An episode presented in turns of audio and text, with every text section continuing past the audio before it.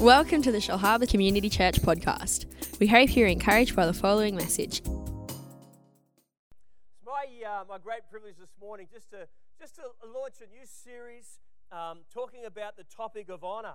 And um, it's, it's a, for me, it's a very, very important thing um, for us to understand and see how it applies to our lives, how we, how we apply honour to our lives, how we apply honour to our relationships, how we apply honour to our homes and, and in our church and all those things. And over the coming weeks, we're going to be looking at the topic of honour uh, and how and see how important it is. I love what this gentleman, uh, Danny Silk, says about honour. He's written a book out of Bethel Church called The Culture of Honour.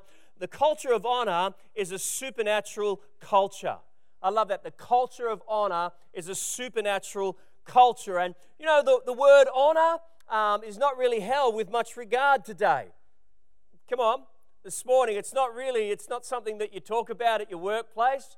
Um, not something you probably talk much at school. In fact, I remember a number of years ago um, um, highlighting the lack of honour in our uh, uh, uh, community and society. I remember going to a lunchtime program and, and um, all these um, high school kids were there and you know, high schools can get pretty wild at times, amen. But I just remember this one kid and he would have been 13 years of age, um, I think in year seven.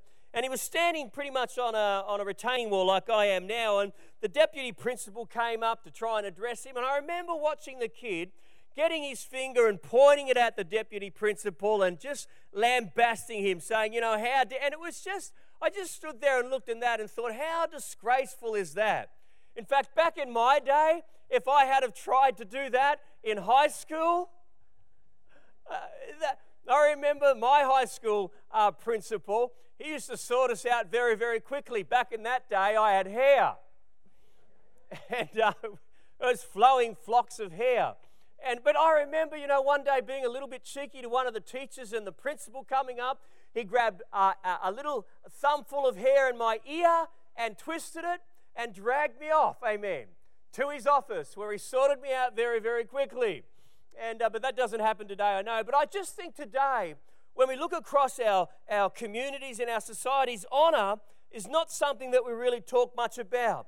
The, truth is, honor is a virtue that has become of lesser value to us in our culture, the one that we live in.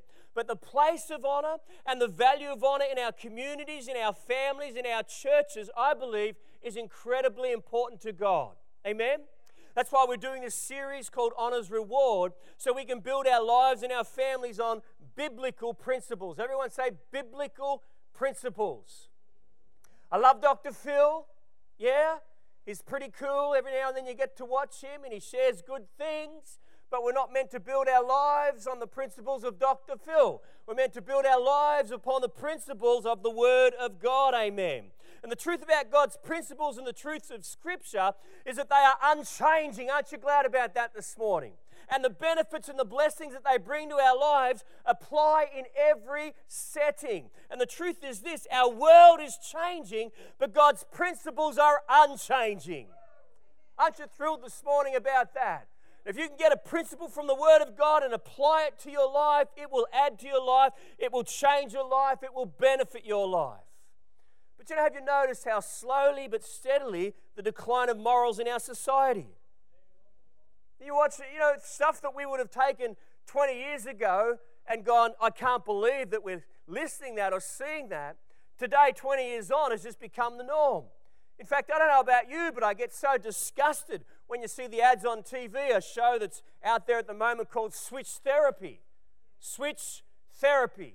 And basically, what they're promoting is adultery couples that are having problems with um, their marriage and, and, and, not, not being able to communicate properly. And, and what the whole show was about was, was just try the greener pastures, try someone else, and see whether or not that will fix up your marriage.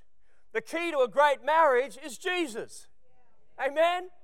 He's the key to a great marriage. But you look at that in so many shows on the television today, our morals are declining at such a rapid, rapid rate. And the truth is, though, that God and His, and his ways and His principles are unchanging.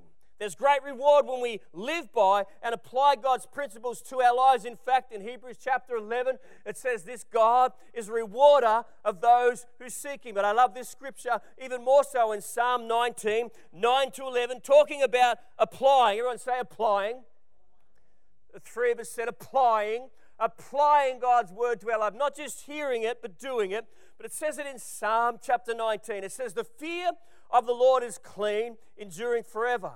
The judgments of the Lord are true and righteous altogether. More to be desired are they than gold, yea, than much fine gold, sweeter also than honey and honeycomb. Moreover, by them your servant is warned, and in keeping them there is what? Come on, there is what?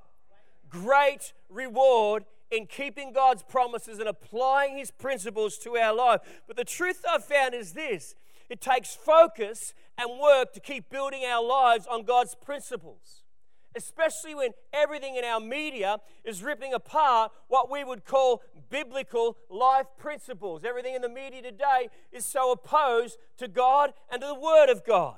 Everything that we see today, and so much of it, in one way or another, has a message that the truth of the Word of God is no longer relevant. But I want to say this this morning about you and I. You and I are called to be people that swim against the currents rather than flow with the culture we are living in right now. We are called to live at a higher standard. Amen. Six of us. Amen. We're not called to go with the flow and to get caught up in all of the latest trends in the media and the stuff that we see on TV. And too many Christians don't realize the stuff that you allow yourself to watch on TV will affect you.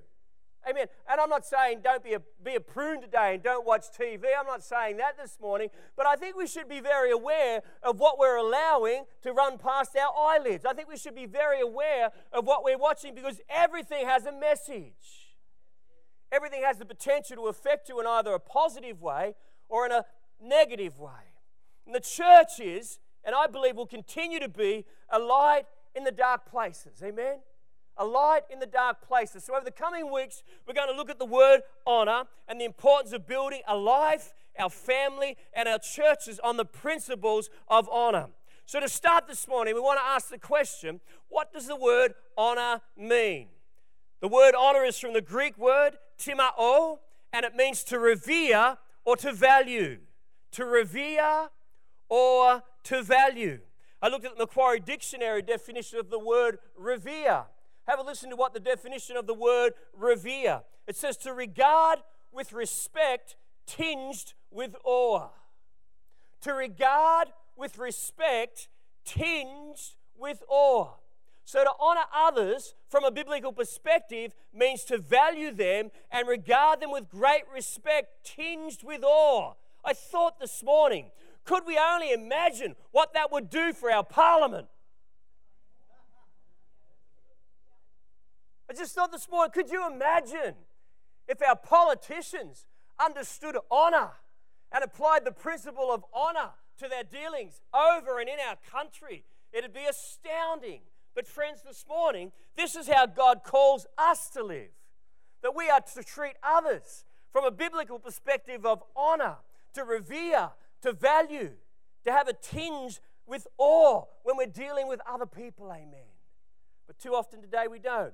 So, who are we to honor? Before we jump into a scripture in Mark chapter 6, who are we to honor? Well, in Romans chapter 12, verse 10, it says this Be kindly affectionate to one another. Don't you love that? Be kindly affectionate. Amen? Who's buying me coffee this morning?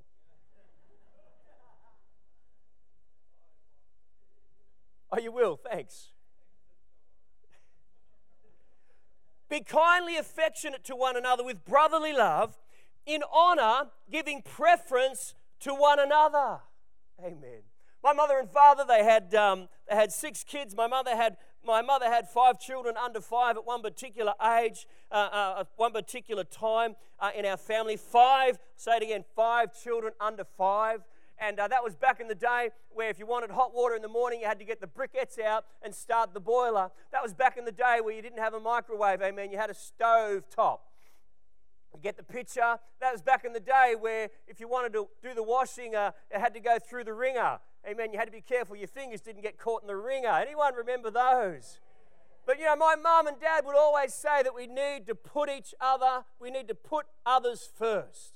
That was always their message to us that we have to love one another and put each other put others first. And I believe it's the same, exactly the same in God's kingdom, that He wants us to love each other and to put others before ourselves. Amen. Big challenge, but I believe that's what the Word of God encourages us to do. So, Romans chapter 12, verse 10 love in honor, giving preference to one another. But we're going to discover over the, over the next few weeks together that God calls us to honor our parents. One of the, one of the commandments honor your mother and father so it might go well for you. Listen to that there. We haven't got time to jump into that, that it may well go, it may go well for you. But the Lord didn't say just honor your mother and father. He said, honor your mother and father, value, respect, treat them with a tinge of awe. He just didn't say that, but he went on to say, so that it may go well for you. There's such a big message just in that there. Honor your mother and father so that it may go well for you. In other words, if you don't honor your mother and father, the potential could be quite negative. We're called to not only honor our parents, we're called to honor civil leaders, we're called to honor social leaders, we're called to honor domestic leaders, we're called to honor church leaders, we're even called to honor our spouses. You know, for me and for my children, I make sure that every time that I get picked up for a random breath test, in fact, I like looking for them. I do, especially with the kids in the car, because I like to use it as a way of illustration to make sure that we're placing honor on those, those law enforcement officers that serve us. Because every time I get picked up, I stop, do the deal, hopefully pass, eh, do the deal, and then I say to them, I say to them, look them in the eye, and I say, I want to say thank you so much for what you're doing for us and for our community. Thank you very much, officer. Have a great day. And you know, often it's astounding to see their eyes. It's like they get, you know, like seriously, someone appreciates what we do. But I love to do that because it makes a little example to my children on the importance of placing honor, especially in regard to those that are in the law enforcement um, work in what they do. So, I wanted to say this morning these are some of the areas that we're going to look at as to how and what it means to honor others. But to set the stage for how important it is to value honor, we're going to look at the effects of dishonor. All right, this morning, Mark chapter 6, you can open your Bible there. We want to have a quick look. Mark chapter 6. Before we do that, I want to recap a little bit of Mark chapter 1 through to 5 and just look at what Jesus has been up to prior to Mark chapter 6. Jesus has been traveling around the villages, performing all sorts of signs and wonders. In chapter 5 of the book of Mark, we find him casting out demons. Powerful. In Mark chapter 4, the winds and the waves obey his commands. I wish I could do that on Lake Illawarra. I just do. I just wish I could just. Tried it before, hasn't happened. But in Mark chapter 4, the winds and the waves obey his commands. In Mark chapter 3, he heals a man with a withered hand. In Mark chapter 2, he heals a paralytic man. And in Mark chapter 1, we find Jesus healing many, casting out unclean spirits, and cleansing lepers. But let's look at Mark chapter 6 here. In verse 5, it says this Now he could do no mighty work there except that he laid his hands on a few sick people and healed them. Listen to it again. Now, he could do no mighty work there except that he laid his hands on a few sick people and healed them. I want you to note there, it doesn't say that he would not or he did not want to, it says that he could not. I don't know about you, but every time I read this verse, it does my head in. Every time I read this verse, I just go, God, help me to so get it. The Son of God, the Son of the Most High, God incarnate, the living Word, the Lamb of God, the King of Kings, the Lord of Lords, the King of the Jews, the light of the world, was not able to perform any miracles because he could not. His power to perform miracles was null and void. It was totally limited. Jesus could not do any miracles. And we've got to ask ourselves the question this morning why? Why could he not? You saw what happened in Mark chapter 5, Mark chapter 4, Mark chapter 3, Mark chapter 2, and Mark chapter 1. Miracles taking place in every chapter, but we get to chapter 6, and Jesus could not perform any miracles. Jesus. Christ the Messiah, God incarnate, Son of God's Son of a man, Son of the Most High. Winds and waves obey his commands, and yet he could not perform any mighty works. Could not. I know I'm laboring on that, but I just want us just to get the thought there. It's not that he didn't want to, but the environment and the culture that he was in didn't allow him to. He could not do any mighty thing. So let's have a look. Because we find in Mark chapter 6, in the verses, uh, verses 1 through to 5, we start to look at the answer here. And it says this And when the Sabbath had come, he began to teach in the synagogue. And many hearing him were astonished, saying, Where did this man get these things? And that this wisdom, uh, and what wisdom is this which is given to him that such mighty works are performed at his hands. Is this not the carpenter, the son of Mary, and brother of James, Joseph, and Judas, and Simon? And are not these his sisters here with us? So they were offended at him, but Jesus said to them, No, excuse me, it goes on. The point is this, or the picture is this Jesus returns to his hometown and begins to teach as he would but it's the response of his hometown village that gives us an insight into why he could not. Because it says in verse 4, I think it is, it says, Is this not the carpenter, the son of Mary, and brother of James, Joseph, Judas, and Simon? And is this not his sister here with us? So that they were offended at him. Jesus is teaching in their synagogue. He's probably starting to minister out of Luke chapter 4 how the Lord has anointed me to bring healing and deliverance, to set the captive free. And they look at him and say, He's just the carpenter, the son of Mary. Some of them probably thought he's the guy that built the table that we eat every night. Some of the others probably thought he built our chairs. Some of the other mothers probably thought he used to play with our kids. The mistake that they made was this they viewed Jesus as the son of Mary, but could not get the picture that he was the son of God. And because of this, they were offended by what he was saying. But it's how Jesus responds to their thoughts and their words that's the thing for us to understand. Because Jesus says, goes on and says this. He says, But Jesus said to them, A prophet is not without honor except in his own country among his own relatives, and his own house. What Jesus says is the reason why he could do no mighty work amongst them. They were dishonoring him, and because of this dishonor, his power was totally limited. Remember, I've said before, a culture of honor is a culture of the supernatural. Remember, we started that this morning. A culture of honor is the culture of the supernatural. These people, as Jesus came to, to them, as he came to them, as they came to him, there was no honor, there was only dishonor there. And because of that, Jesus could do no mighty thing. Wow, how important is it for us to understand honor? How important is it us to understand the place and the power of honor in our lives, in our hearts, and in our families as well? Because if it affected Jesus' ability to perform miracles all those years ago, potentially what will dishonor do in our lives today? Wow. Doing a lot of spitting up here. But what a powerful thought. Dishonor. To dishonor, not to show respect or value to treat as common, ordinary, or menial. Think of it Jesus was the Son of God with God's Spirit, ready to heal the sick and all who were oppressed by the devil, but he could do little for his home village because they treated him as common, and because of this, they did not receive the healing and the miracles that Jesus obviously wanted to do. Dishonor disempowers the power of God and the blessing of God over our lives. When we live with dishonor, we are totally limiting God's work in our lives. What does it mean to honor? To value, to revere, to respect each other.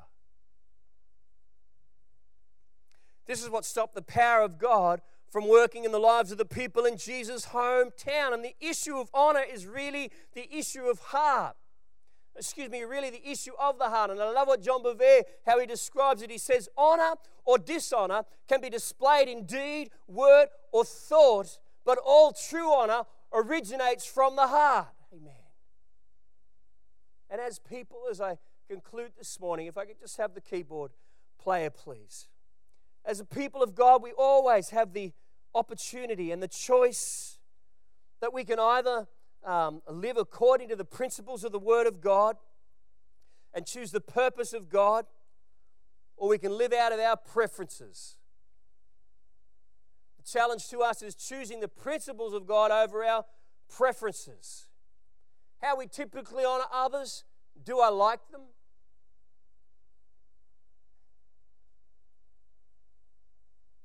If I like someone, I might honor them. If I like the way they talk, if I like the way they lead, if I like the way that they dress, I might honor them. But that's not how God calls us to honor one another. It's got nothing to do with our preferences in life, it's got everything to do with choosing a higher purpose. How do we typically honor others, as I said? But we are called to honor the God ordained authorities in our lives teachers, police officers, parents, bosses, church leaders, even our politicians. Oh, that's hard. But God calls us to a higher standard, church. We're not just to honor people and say, oh, well, you know, that's just Dave and Wendy. They're a couple of the old elders in the church. They're not that old, but, you know, old Dave and Wendy. You know, let's just treat them as, as, uh, as normal members of the church. You know, they're just average Joe Blows. Yes, they are average Joe Blows, and they're just like you and I, but they've been called by God. And we're called to honor the leadership and the mantle that God's respect, revere, a tinge of awe. You, you know David and Wendy, they're normal people. They're, they're good people, really, really good people. You have a cup of coffee with Dave and Wendy, they're just like you. They've got their own challenges and things, and they've got kids that they're raising and all that stuff, and that's great, but never, ever, never, ever fall for that thought of just treating them like just ordinary people in the church because they're not. They carry a mantle of authority. We've got to respect that mantle. We've got to, we've got to revere, revere the, the, the, call of God that's upon their life. Don't just treat them as ordinary. That's what, that's what they did to Jesus. And I'm not saying that they're Jesus, but the same principles apply, amen. We're called to live at a higher standard. And I believe for our church, God wants us to go to that place where we start to truly honor one another. Not whether or not we like people or the way that they dress, the way they talk, or they look, but we honor them because of the authority that they, they carry, because of who God has called them to be. You see, if we start to live at that level, of honor. Remember again? He could do no mighty miracle because they dishonored, they treated him as average. Wow. It's a great thought, isn't it? It's a power. What a challenge to us as a church. God's like calling us up the ante our the, the understanding of honoring one another. I just love it. I could keep raving on, but I better not. So, teachers, police, or parents, bosses, church leaders, and even our own politicians. That was a mistake I made many, many years ago. I placed the importance of honor around my preferences. I remember the transition that went took place many years ago in our state. It went from having David Schaefer as our state chairman, I think, for 14 years, many, many years working under David Schaefer. And then a new guy came on, on board called Phil, Phil Campbell. Phil was, uh, oh, Phil's younger than me and um, hadn't been in ministry for as many years. And I had all these lists of things as to why I thought I thought I, you know, yeah, he's the state chairman, but really, you know, he's just another one of us. God really challenged me about that. Challenged me. That was the wrong way to view my state. It was the wrong way to view the leader that God had placed over me. And I thank God that He saved me through that because I just know that dishonor takes you down a path potentially that is damaging for you. And God really spoke to my heart many years ago about this. It's got nothing to do with the person, what they look like, how they speak. It's got everything to do with God ordaining them in that role over my life. And as a result of that, I am meant to honor them. Respect and revere them with a tinge of awe. What a challenge to our culture today. Amen. So, today, the application is this. Today, who is God calling you to honor that maybe right now you are dishonoring. And I want to throw it right out there as we conclude this morning. Maybe God's calling you to honor your boss.